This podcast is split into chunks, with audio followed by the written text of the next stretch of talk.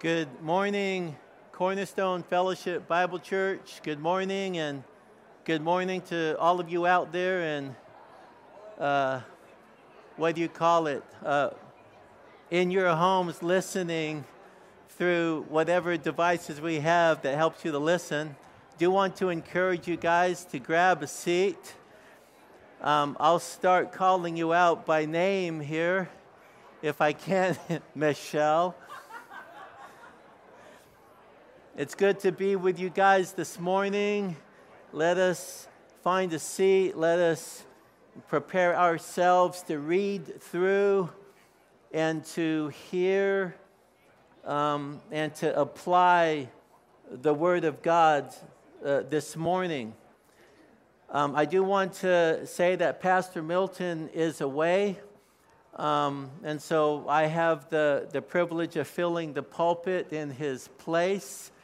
I believe he'll be back next week. So if you were really looking forward to hearing him preach, I don't blame you. Um, too bad.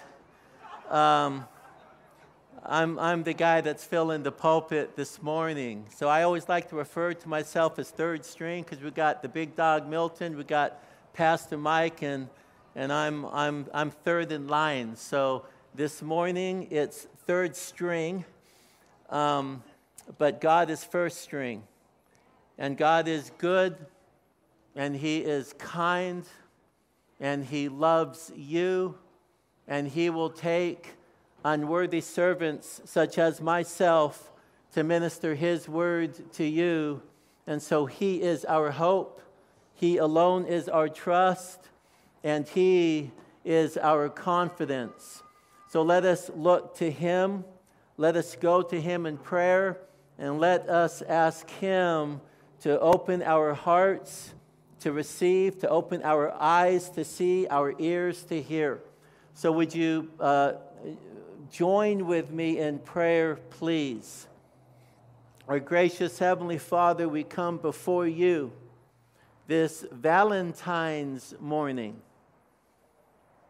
And Lord, we are thankful to you for the gift of love.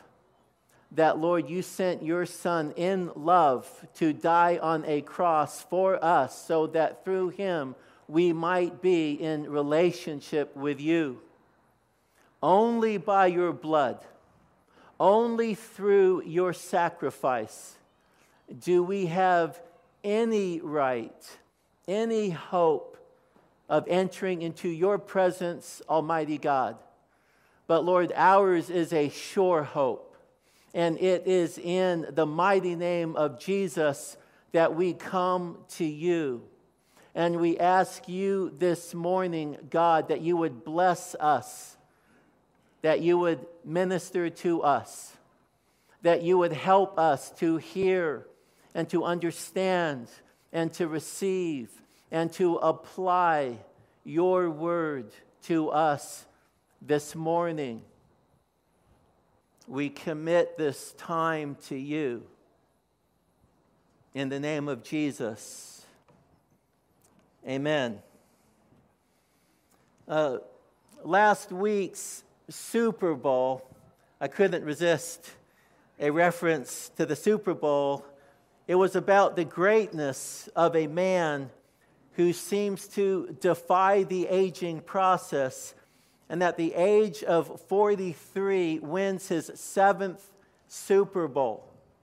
Uh, Tom Brady now has more Super Bowl rings uh, than any other team in NFL history. Uh, he is not finished yet. Perhaps next year's storyline will be can any team catch up to Tom Brady? Or will the greatest of all time create further separation by going on to win another ring?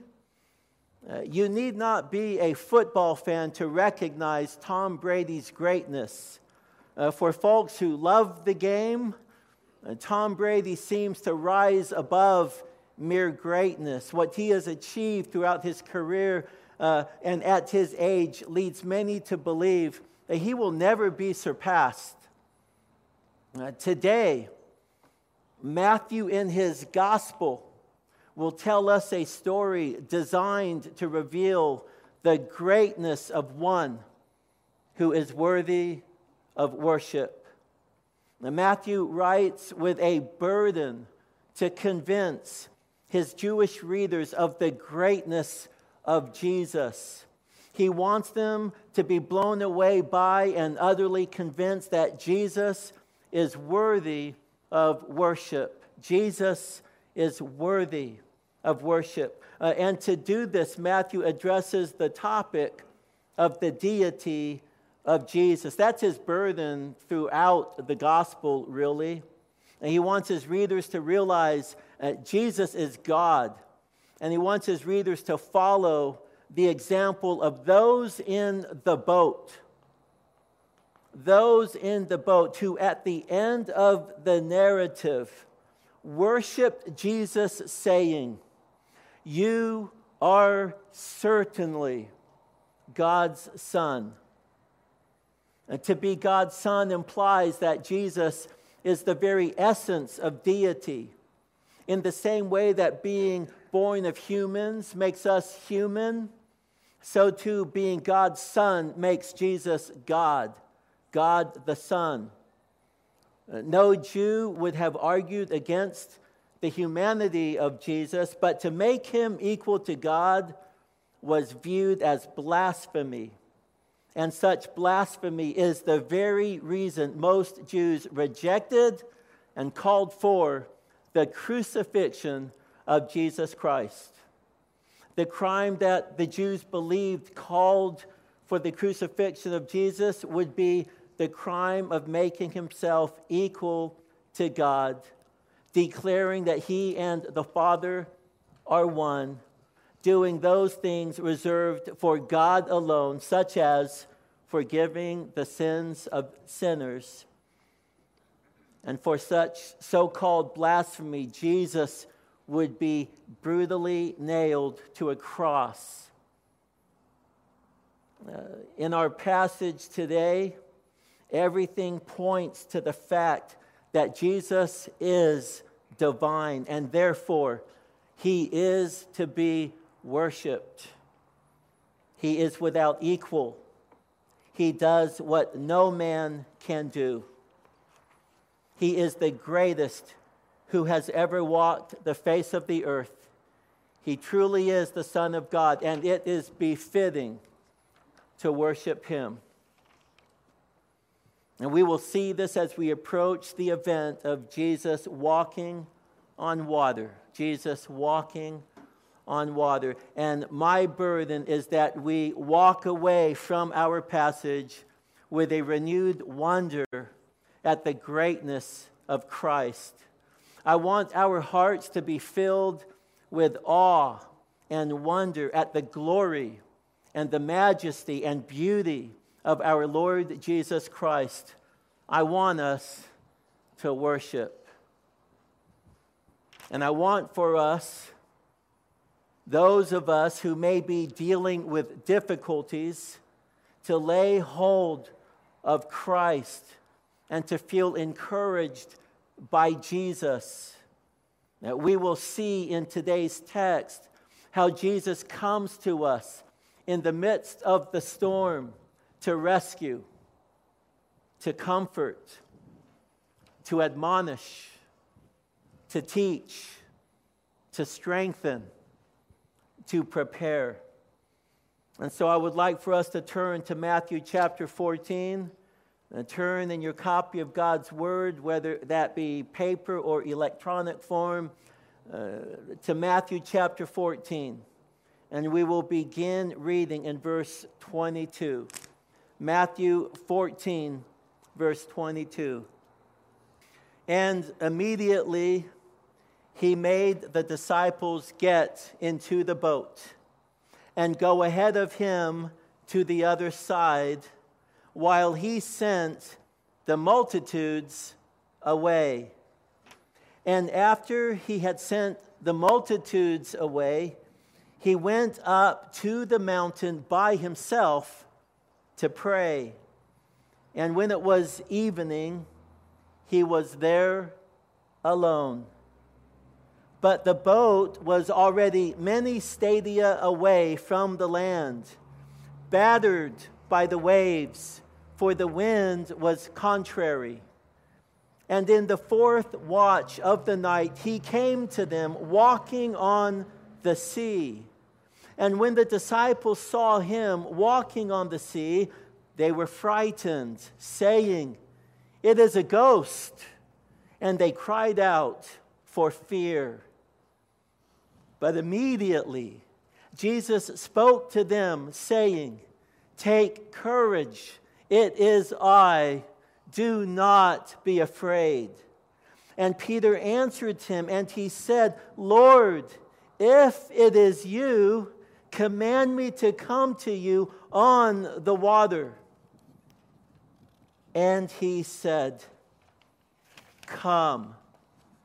And Peter got out of the boat and he walked on the water and he came toward Jesus. But seeing the wind, he became afraid. And beginning to sink, he cried out, saying, Lord, save me. And immediately Jesus stretched out his hand and took hold of him and said to him, Oh, you of little faith, why did you doubt? And when they got into the boat, the wind stopped, and those who were in the boat worshiped him, saying, You are certainly God's Son. I am entitling the message, Jesus Comes Walking on Water. And we are framing the message around 10 developments in the story of Jesus walking on water that revealed the glory of his divinity. So let us begin with development number one. Uh, Jesus commands his disciples to board a boat and then sends the multitude away. We see this in verse 22 where it reads, And immediately he made the disciples get into the boat and go ahead of him to the other side while he sent the multitudes away. We see here Jesus exercising authority in making his disciples get into the boat to sail to the other side of the Sea of Galilee. And to the credit of the disciples, they do what they are directed to do, they obey. And their obedience is later highlighted as we see them in uh, chapter Mark, or Mark chapter 6, verse 48, uh, straining at the oars because the wind was against them. They were straining to get to where Jesus directed them to go. I correct myself. I believe it's um, Matthew 6 48 there. Uh, and as the disciples made their way to the boat, Jesus exercises authority in sending the multitudes away. So in John 6 15, we learn that the crowd, the crowd, the multitude, a lot of people intended to take Jesus by force, and they were wanting to make him king. They were wanting to make him king. Uh, they were believing that Jesus was the one who would overthrow an oppressive government and be king. And the crowd was determined to facilitate that goal. They failed to understand that entry into his kingdom would be through the cross. Their thinking was wrong. Jesus would not yield to the temptation to be made king at this point. He refuses to circumvent the cross. He knew what he came to do, and he was not about to compromise his purpose. And thus, Jesus manages to successfully send the multitude away. How does one man succeed? in redirecting a multitude determined to seize him and to make him king. Uh, how does one man succeed? Now, Jesus does this by way of divine authority. He shows forth his authority in making his disciples get into the boat And Jesus shows forth his authority by effectively sending the multitudes away. Let us go to development two. While getting away by himself to pray, the disciples face a furious storm. While getting away by himself to pray, the disciples face a furious storm. Verse 23 says, And after he had sent the multitudes away, he went up to the mountain by himself to pray. And when it was evening, he was there alone. But the boat was already many stadia away from the land, battered by the waves, for the wind was contrary. Uh, the intrigue of this passage is the fact that Jesus God in the flesh, the God man, felt the need to pray. And prayer was a priority for the Lord. Now, one would think that God the Son had, had no need to pray, uh, but he prays. Why? Uh, what can we make of this? For one, Jesus praying highlights the relationship between God the Son, Jesus, and God the Father uh, Christ is praying to someone, and that someone is God the Father. And Jesus prays out of the overflow of being in relationship with the Father.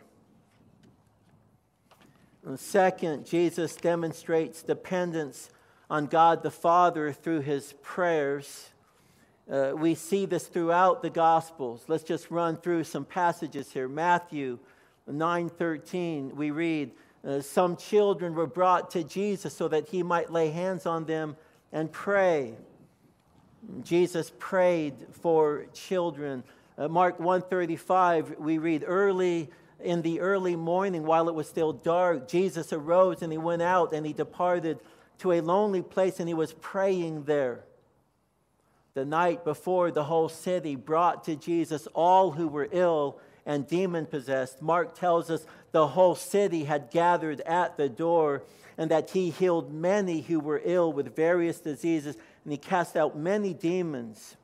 And so Jesus had had a very busy night, yet the following day he gets up early the next morning to pray.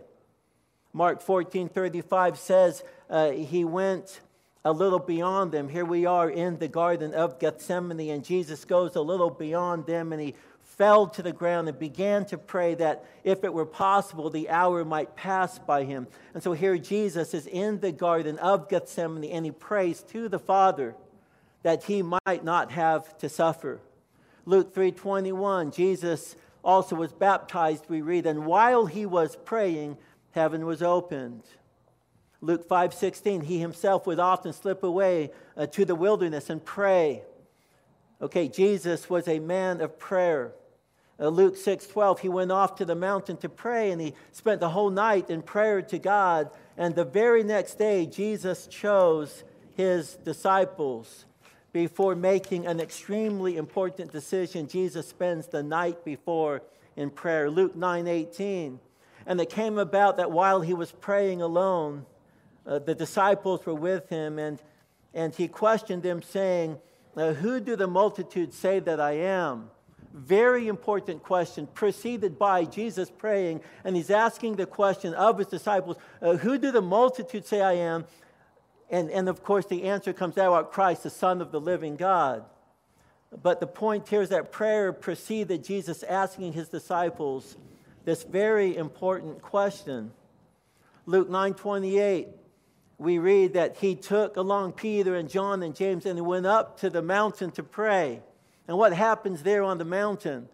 The, uh, um, he was transfigured before uh, these three disciples.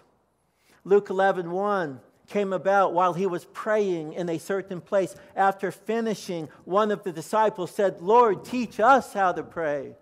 And so here he is praying, and then the response of the disciples is to come and say, Lord, teach us how to pray. You know, something very important is happening here, and I believe out of the overflow of the prayers of Jesus. Luke 22 41 says he withdrew from them about a stone's throw. Again, he's in the Garden of Gethsemane in this passage. It says he knelt down and he began to pray, saying, Father, If thou art willing, remove this cup from me, yet not my will, but thine be done.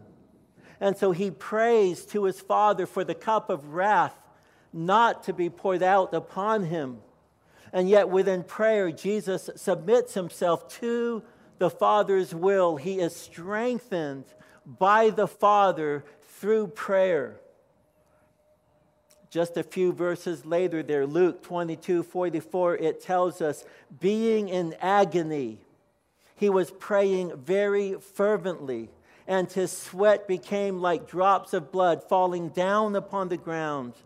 And this illustrates the intensity and the fervency with which Jesus prayed, especially in the face of extreme suffering. And of course, we do not forget the fact that the Lord Jesus Christ prayed while hanging on the cross to the Father many prayers in the midst of his suffering.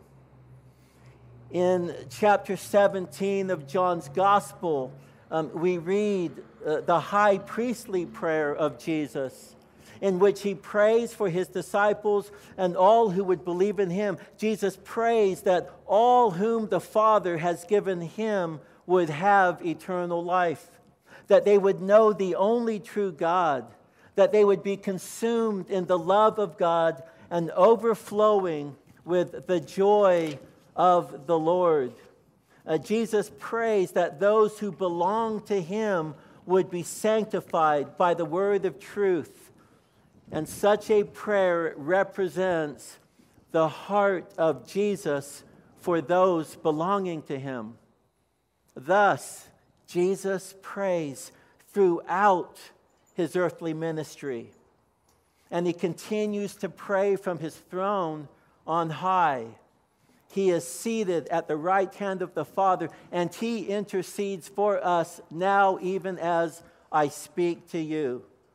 His prayers for us are informed by His will for us and what He knows we are going through.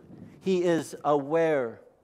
He knows when we are confronted by the storms of life, and He intercedes for us through His prayers and by taking action.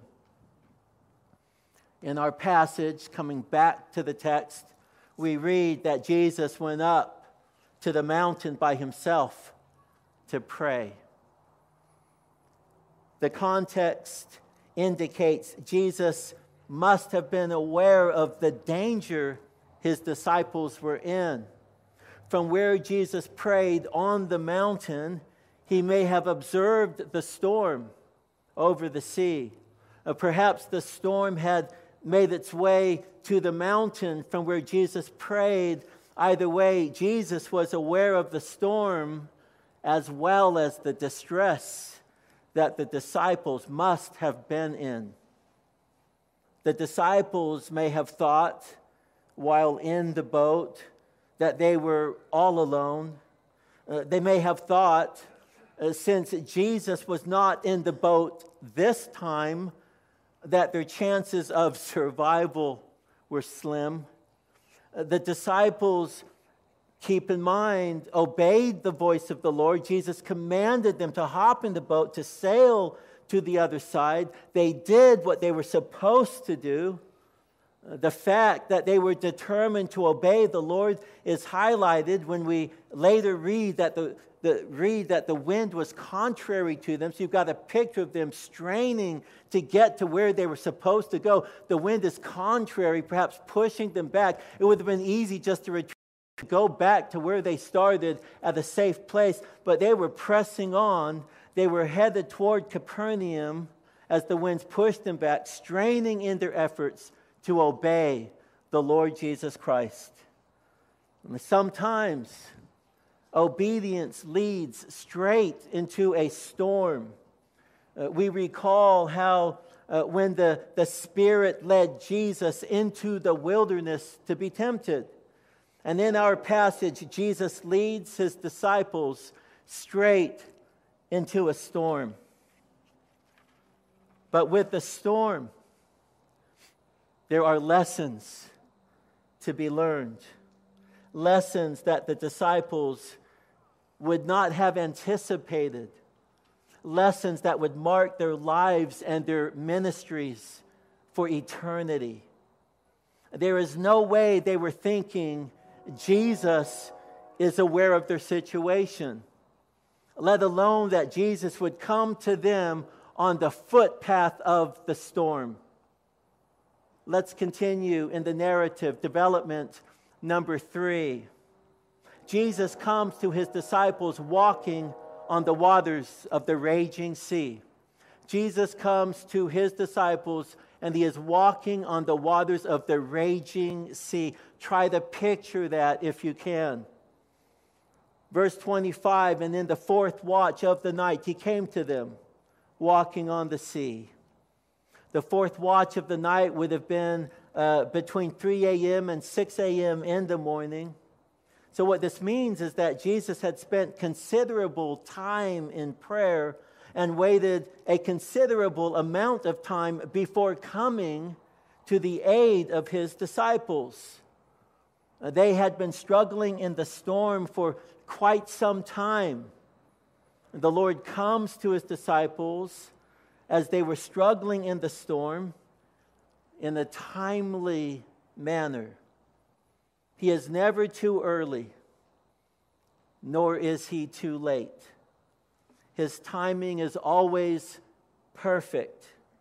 The lessons the disciples needed to learn are secured in the length of the struggle they needed to endure. And their greatest need comes to them walking on the waters of the raging sea. Their greatest need was to behold Jesus in the storm. But how do they respond? How do they respond? This takes us to development number four.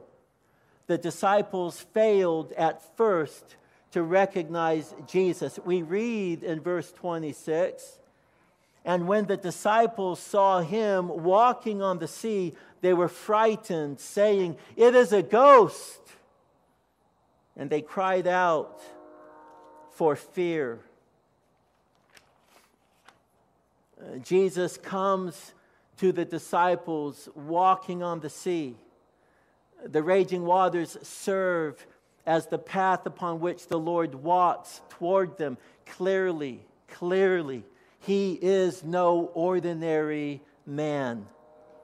In perhaps the oldest book of the Bible, we read in Job 9 8 that God alone tramples down the waves of the sea. The King James Version says it this way The Lord treadeth upon the waves of the sea. Jesus walking upon the waves of the sea is an expression of his deity. He is God in the flesh. Jesus comes to his disciples as the God man, but the disciples fail to recognize him. So often the Lord is with us, but we fail to recognize Him. Our problem is not with the Lord's presence, but with our own perception. The disciples in our text at this point fail to perceive their Lord. And I wonder how often we fail to perceive the Lord. We know that the Lord is omnipresent, the Lord is with us. The psalmist tells us in Psalm 139, verse 7 Where can I flee from thy presence? Uh, the Apostle Paul, in writing to the Philippians in chapter 4, verse 5, he tells us that the Lord is near but often we struggle to perceive the presence of the Lord in our lives. May I submit to you that He is near, that He is, in fact, with us, even in the storms of life that come our way. The Lord in our passage is near to His disciples, He is present. They saw Him but failed to recognize him. Perhaps the storm made it difficult for the disciples to see the Lord clearly. I don't want to come down too hard on them. Perhaps the storm made it hard to see. Nevertheless, our passage makes it clear it was the Lord walking on the water toward his disciples. And they did not just fail to recognize him, they mistook him for a ghost, a phantom. They believed Jesus to be something he was not. And that is a terrible mistake to make. And because they misperceived Jesus, they were frightened and they cried out for fear. May I submit to you that such fear is a wrong response to Jesus. And Jesus is the loving Lord coming toward his disciples, and they respond with sinful fear. In 1 John 4:18 we read that there is no fear in love but perfect love casts out fear because fear involves punishment, and the one who fears is not perfected in love. And Jesus, in no way, is coming to his disciples to punish, but to protect. The disciples had no reason to fear. Uh, their fear is rooted in their failure to recognize Christ. When in the storms of life, do you recognize Jesus? Do you embrace the fact that you are loved and that Jesus wants to meet you in the storm? Do you believe and trust in the Jesus who comes to you along the path of the storm? Upon first glance, the disciples fail to recognize Jesus, but they do not just fail to recognize the Jesus they see, but they also fail to recognize the voice of the Jesus they see.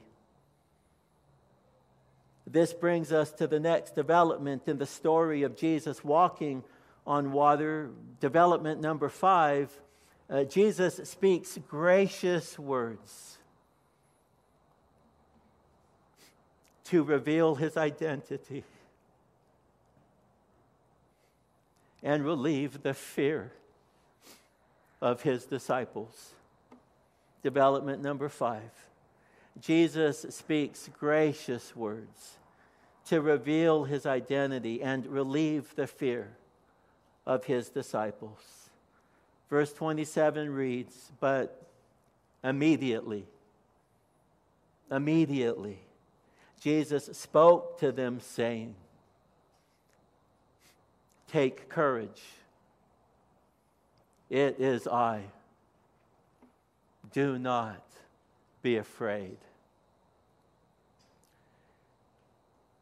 So now the disciples hear the voice of the Lord.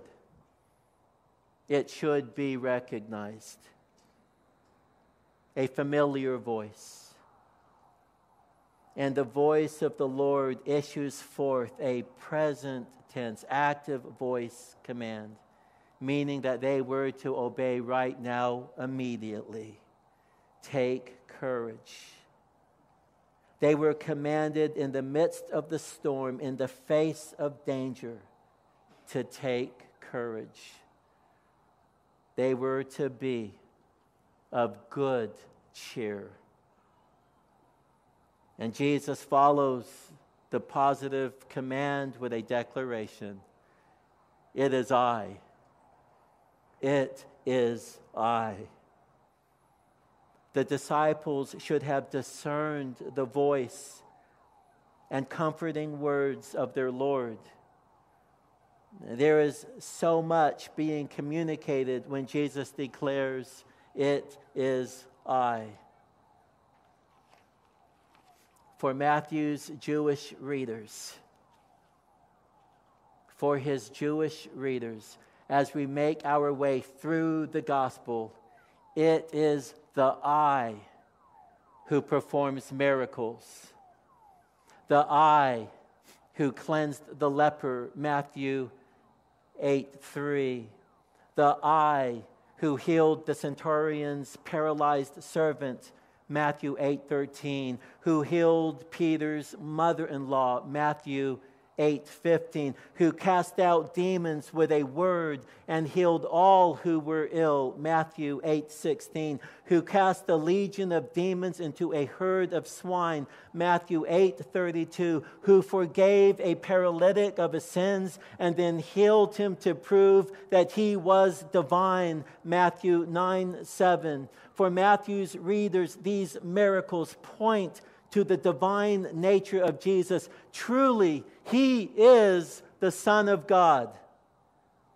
In Matthew's Gospel, Jesus summons the 12 in chapter 10. Uh, they may not have been privy to all of the miracles thus far performed by Jesus, but in Matthew 10, the 12 are summoned and given authority to cast out demons and heal every kind of disease and sickness. In Matthew 12, 13, the 12 witness Jesus healing a man with a withered hand. In 12, 13, they see Jesus heal a demon possessed man who is blind and mute. In Matthew 14, we read about the miraculous feeding of the 5,000. In Matthew, Mark, and John, this event this feeding of the 5,000 is the event prior to Jesus coming to his disciples, walking on the water. Jesus is a miracle worker. He is no ordinary man. He can do what no human can do. And in the feeding of the 5,000, Jesus multiplies five loaves of bread and two fish so that the entire crowd ate. The entire crowd ate. Every single man, woman, and child ate, and they were satisfied. And there was enough food left over to fill 12 baskets, one basket for each disciple. Uh, Jesus is a miracle worker who provides and cares for the needs of his people. He is not stingy in his blessings, and he is to be worshiped, trusted, and obeyed. And this Jesus is the one who comes walking on the waters of the storm, declaring, It is I. Do not be afraid. The disciples see the Lord and they hear his voice, and they had no reason to fear, but they fail to recognize what they see and hear. Brothers and sisters, the Lord is not fazed by the storms we suffer. Such storms cannot stand between us and the Savior. He comes to us in the storm and he speaks, Take courage, it is I, do not be afraid. And yet, so often we fail to recognize that the Lord is with us and that He speaks to us. Uh, we see depicted in our text, we see depicted in our text an authoritative, all knowing, powerful, protective, and caring Lord. But at this point of the narrative, the disciples are gripped with fear. They struggle to recognize. But there is one, there is one who seems to hope. And this brings us to development number six. Peter responds in hope to the word of the Lord. Peter responds in hope to the word of the Lord. Jesus speaks, and in verse 28 we read Peter answered him and he said, Lord, if it is you. You hear the, the hesitation, you hear the uncertainty. If it is you, command me to come to you on the water. And he said, Come. Peter is a mixed bag of doubt and trust, unbelief, belief. He is not 100% sure that it is Jesus coming to them. But Peter has enough to go by, and he is willing uh, to take a step. He knows the Lord is a miracle worker. It is not outside the question for Jesus to be able to, to walk on water. He has experienced through Jesus authority and power to cast out demons and to heal diseases. So, what is a little walking on water? Peter rightly reasons that the Lord could walk on water and enable his follower to do the same. Thus he engages the Lord Lord, if it is you, command me to come to you on the water. He is not putting the Lord to the test. His focus is not experiencing the miraculous. Peter loves the Lord.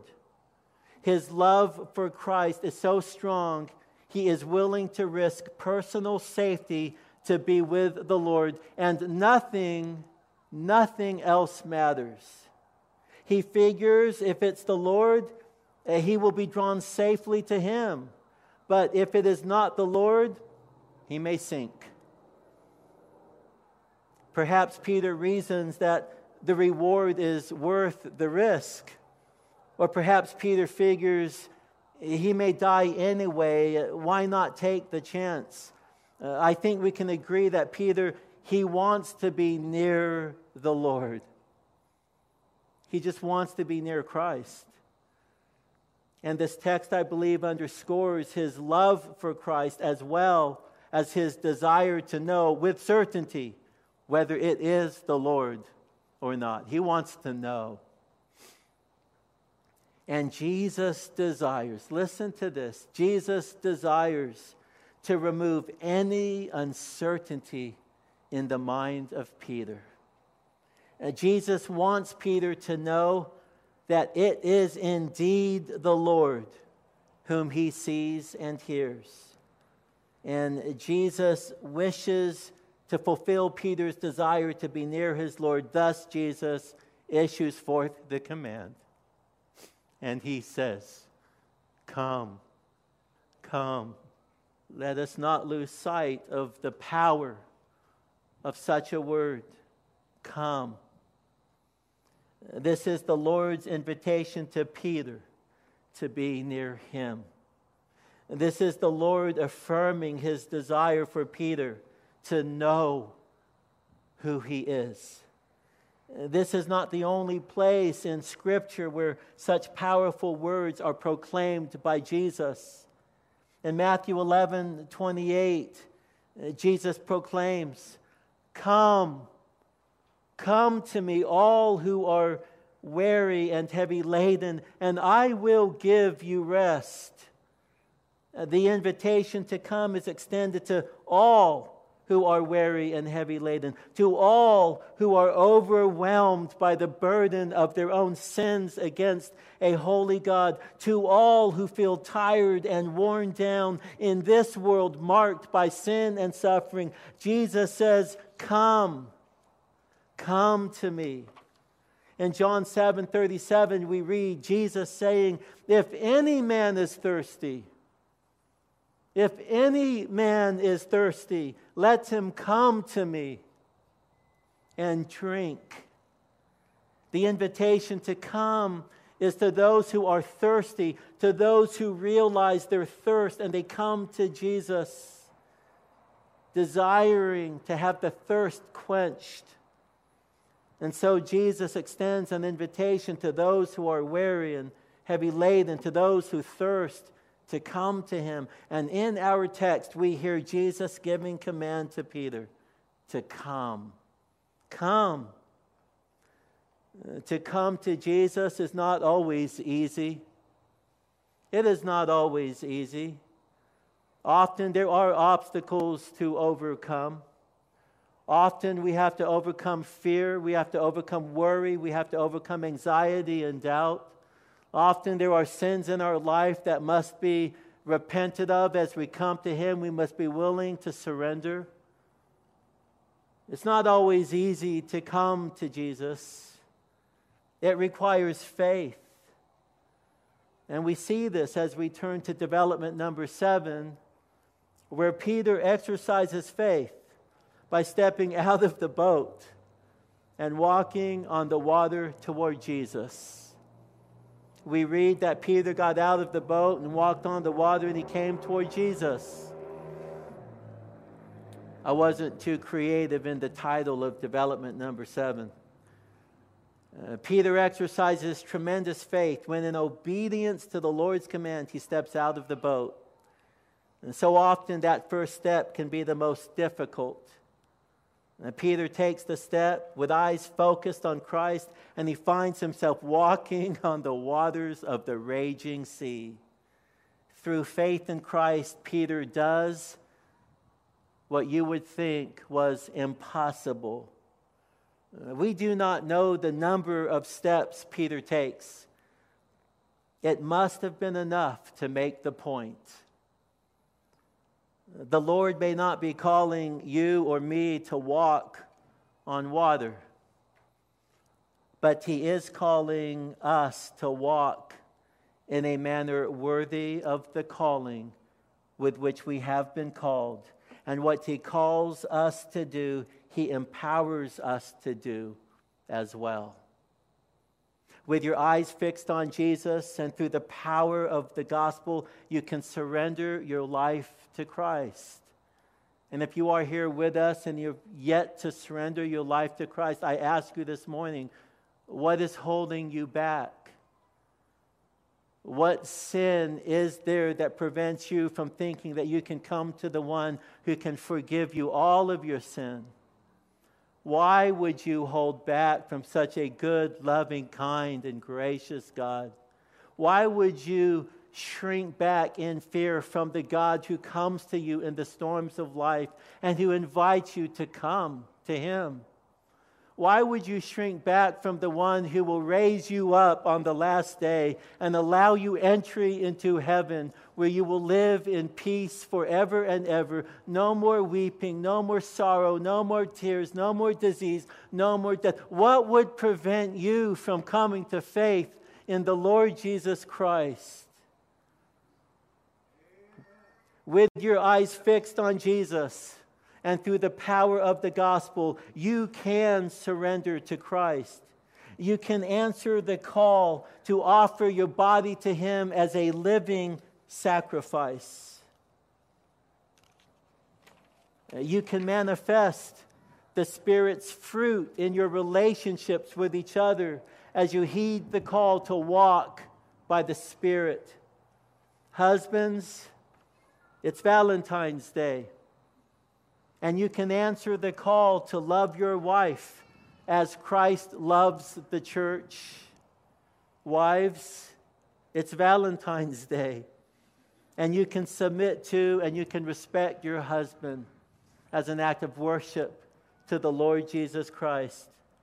Parents can raise their children in the nurture and admonition of the Lord. Children can obey their parents in the Lord and children can honor their aging parents. Through Christ, we can forgive 70 times 7. And with boldness, we can proclaim the gospel of the Lord Jesus Christ. We can indeed walk in a manner worthy of the calling with which Christ has called us. And what we learn from Peter's act of obedience is that nothing is too difficult for the Lord. If He can empower Peter to walk on water, He can empower us to do what He calls us to do.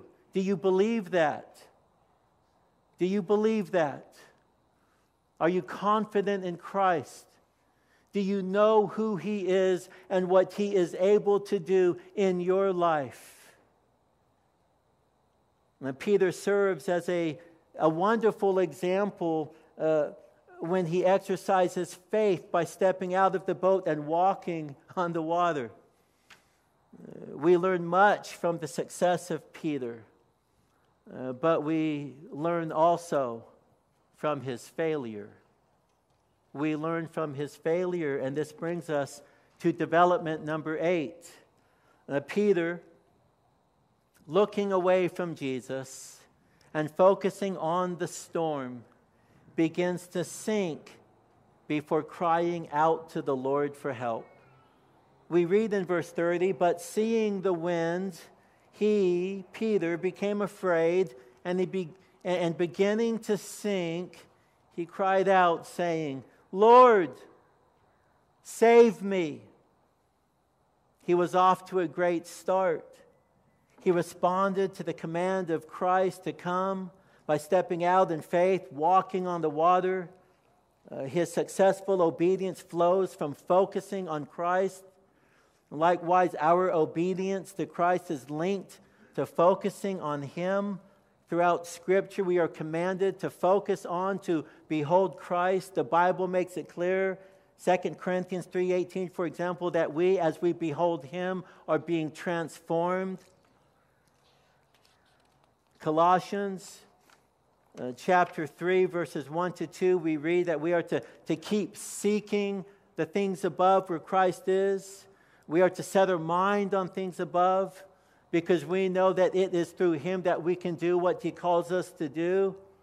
And as long as we do that, we can succeed by the grace of God. But Peter looks away from Christ. He gets focused on the wind and he, uh, he allows fear to, to grip his heart. The fear of drowning consumes his mind and he, he begins to sink. The faith he had when he stepped out onto the water escapes him. And in desperation, he cries out to the Lord, Lord, Lord, save me. And we are not so much different from Peter, are we? I think that's why many of us love Peter. He is a good brother in Christ. He has taught us much. How many of us have experienced Christ in the storm?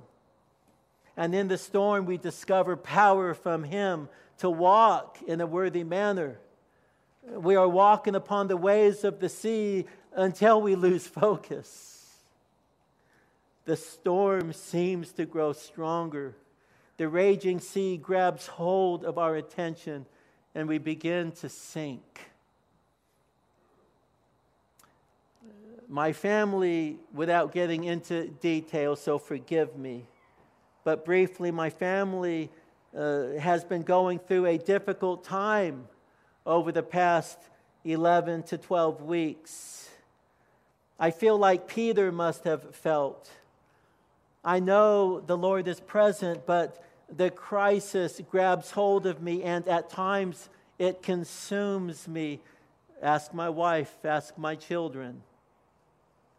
At times, I have felt overwhelmed. At a staff meeting, a Zoom staff meeting several weeks ago, I was not doing well. And I shared with the staff that I was not doing well. In tears, I shared.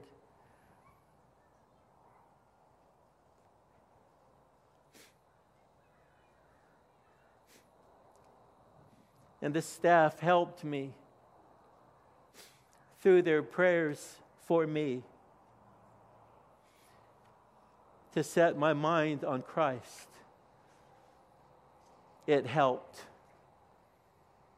It helped. Perhaps you are going through a difficult time right now. You may be struggling to focus on Christ as the storms of life surround you. Take heart. Take heart.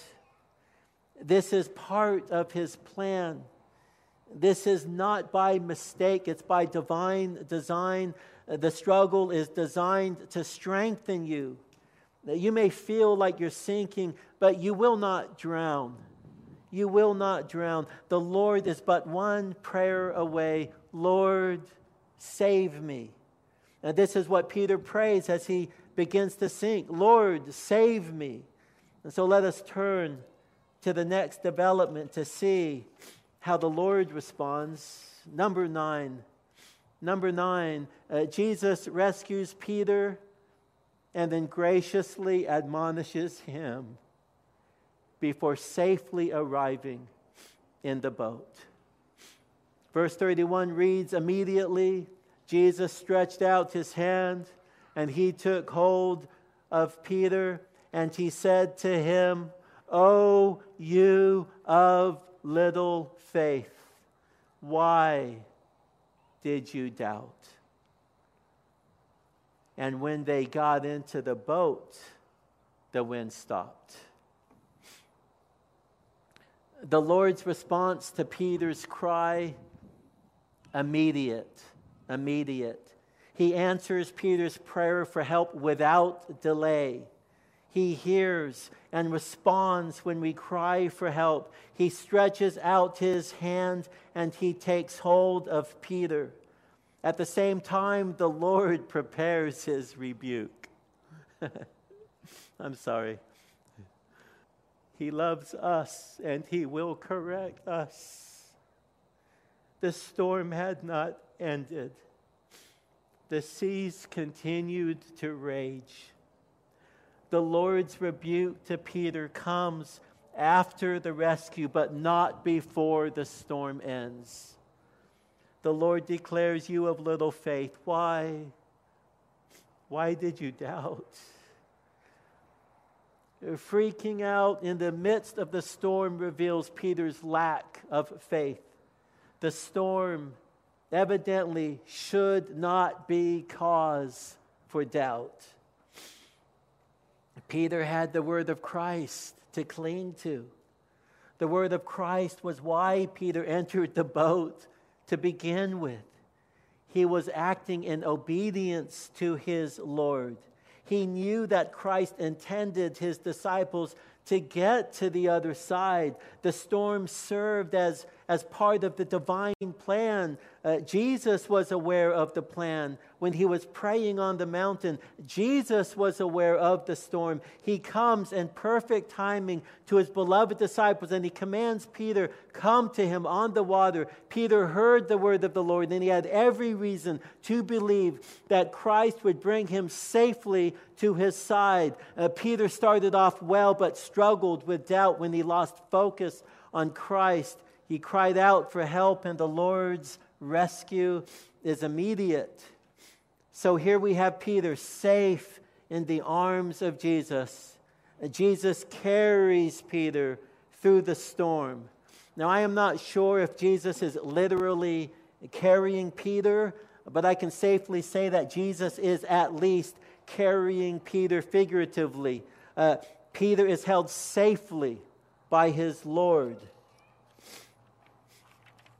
The loving and protective care of Christ here in this text is unmistakable.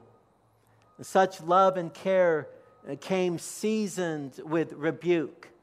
The Bible says wounds from a friend can be trusted, but an enemy multiplies kisses, and Jesus delivers the wound of rebuke. Oh, you of little faith, why did you doubt? Implied is the fact that, that Peter lacked trust. He should never have doubted. Also implied is the fact that our Lord is trustworthy. He knows what he is doing. We, as his children, have every reason to trust in him. Our Lord has given his word to us so that through his word we might trust in him. All things work together for good to those that love him and are called according to his purpose. He who began the work in you will bring it to completion. We are kept by the power of God. There is no condemnation for those who are in Christ Jesus. Nothing shall separate us from the love of Christ. He will raise us up on the last day. Our Lord is being depicted as our loving, caring Savior who rescues us in the midst of the storm and He brings us safe into His embrace, in which He offers rebuke. And such rebuke reveals our greatest need. We need to trust in Christ. And we need to be saved from worry, fear, doubt. We need to trust Christ to be true to his word and to know without question that his promises to us will be fulfilled, that he loves us and he cares deeply for us. And while at it, let me remind all of us that the greatest demonstration of his love for us is when Christ suffered and sacrificed his beaten and bloodied body on the cross in our place. He hung on the cross, taking our place, taking upon himself the wrath that should have been poured out upon each and every single one of us, so that through his death we might be freed from the guilt and the power that sin has in our lives. The Bible says, by his stripes we are healed. In him we are complete. Our text tells us that the, when they got into the boat, when they got into the boat, the wind stopped. Imagine the contrast. Instant contrast. The raging storm ceases at once. From pandemonium and panic to peace. And yet there was never reason for fear. Let us look at the final development here in the passage.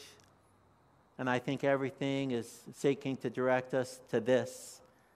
I believe Matthew is desiring for this to be the effect in our hearts. Jesus is worshiped as being the Son of God. Verse 33 says that those who were in the boat worshiped him, saying, You are certainly God's Son. Mark in his gospel tells us they were utterly astonished, for they had not gained any insight from the incident of the loaves, for their heart was hard. Let me read that again. This, this is coming out of Mark. Okay, I'm kind of using the parallel account here. Mark says, They were utterly astonished, for they had not gained any insight from the incident of the loaves, for their heart was hardened. In Mark's gospel, the response of being utterly astonished reveals a hard heart. The miraculous power and loving care of Christ should not come as a surprise. We should not be astonished when we see our Lord providing and caring for his children, even when such provision and care comes supernaturally. We should not be utterly astonished. I would admit that I am guilty. There are times when the Lord comes through on my behalf and, and I'm astonished. but why? Why should His goodness and grace and loving kindness, why should those things catch me by surprise? Why should I be astonished? Why should I be like, oh my goodness, wow? I mean, there's a place for thankfulness, there's a place for joy. But we ought not to be utterly astonished when we see that our Lord is, is there for us. Should we not expect our loving Lord to meet us in the storm and carry us through? Does not the cross make it abundantly clear that Christ will weather whatever storm? on our behalf in order to bring us safely to the other side. Matthew tells us that the disciples worshiped. Matthew's gospel now, back to our text. The disciples worshiped. Uh, this is a right response to the glory and majesty of Jesus. And, and listen to what the disciples, according to Matthew, conclude You are certainly God's Son. There is no doubt. If they had doubt before, they knew it now. Jesus is very God from God. He is fully God, the God man. And therefore, it is appropriate to worship Jesus. You will notice that Jesus does not rebuke them for worshiping him. He is to be worshiped because he is, in fact, God.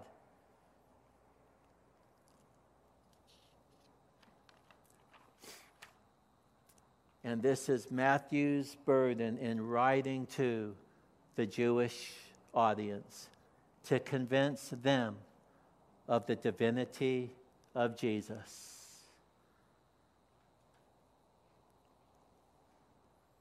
The title of God's Son is applied to Jesus in other parts of the gospel.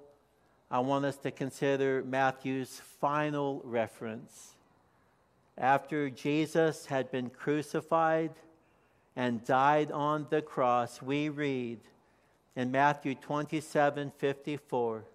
Now the centurion and those who were with him, keeping guard over Jesus, when they saw the earthquake and the things that were happening, became very frightened, and they said, Truly, this was the Son of God. As they noticed and beheld and observed how he died on a cross for the sins of humanity and the events that immediately followed, and things like the temple being rent in two, they knew without doubt in their mind that he was no ordinary man. He is the Son of God who gave himself as a sacrifice for sinners such as ourselves. Truly, this was the Son of God, the only one who could rightly die in our stead and represent God to us and us to God. He is the mediator between God and man. It is the man Christ Jesus. And truly, He is the Son of God, and He is to be worshiped. And so, throughout the narrative, we're getting close, guys, very close. Throughout the narrative, we behold the greatness and the glory of our Lord Jesus. He possesses divine authority. In prayer, he draws close to the Father with an intimacy that is unmatched. He intercedes for us. He's aware of life's storms and he draws near to his disciples at just the right time. He walks upon the waters of the raging sea with a gait strong and steady. There is no storm so strong that the Lord cannot conquer. He loves us, He cares for us, and He comes to us in the midst of the storm. Despite our doubt, He remains persistent in his efforts to make himself known. He willingly unleashes his divine power in our lives. We can do all things through Christ who gives us strength. We can persevere through the storms of life, and despite our fears and our failures, our Lord strives with us. The work he has started in us will come to completion. We have his word and his trustworthy his word is trustworthy indeed. Uh, we may stumble and we may fall. We may lose focus and begin to sink. Yet He will grab hold of us and bring us back into the boat safely, but not before He teaches us the lessons that we need to learn. He will bring the storm to a merciful end and He will lead us safely to the other side. And so, let us join the disciples in the boat, and with the raging winds having been stilled, let us declare that truly He is the Son of God. Dear Lord, Jesus, we worship you, Lord. We honor you, Jesus. Lord, we come to you in our brokenness acknowledging, Lord, that you have much reason to rebuke us for ways in which we struggle. And yet, Lord, you love us with a love that will never end. It is an infinite love, Lord. It is a love beyond comprehension. You love us, Lord, demonstrating that love through the sacrifice of your body on the cross for us, Lord. It is high and deep and wide and beyond measure, Lord. It comes crashing against us as a tsunami, Lord, that we cannot avoid. We thank you, Lord, for the storms of life. Uh, we thank you, Lord, that in those storms you come alongside and you save us. But not without admonishment because you love us we thank you, Lord, that even in the midst of the rebuke, we know that you are with us and you hold us in your arms, Lord. You remember that we are but dust. You remember, Lord, that we are sick, and that's why we needed a physician. We give thanks to you, we give praise, and we worship you, Lord, for your grace and your mercy and your kindness. We exalt you together. I pray, Lord, that if there is anyone here who has yet to put their trust in you, Lord, you would cause them, Lord, that you would break through their hardened heart. Give them faith to believe. Only you can give faith to believe, Lord. Only you can open blind eyes to see. Lord, we have friends and family co workers, neighbors. We pray, Lord, that you would have mercy, that you would open blind eyes to see. We give ourselves to you, Lord, as your children, and ask that you would give boldness to us to make known the gospel. Let us not hold back. Who do you want us, Lord, to go to this week? Who do you want us to call this week, Lord? Who do you want us to talk to this week, Lord? What neighbor, what family member, Lord? Who? And Lord, open the eyes of their understanding, empower us. And may you be exalted, O Lord. We pray these things in the name of Jesus. Amen.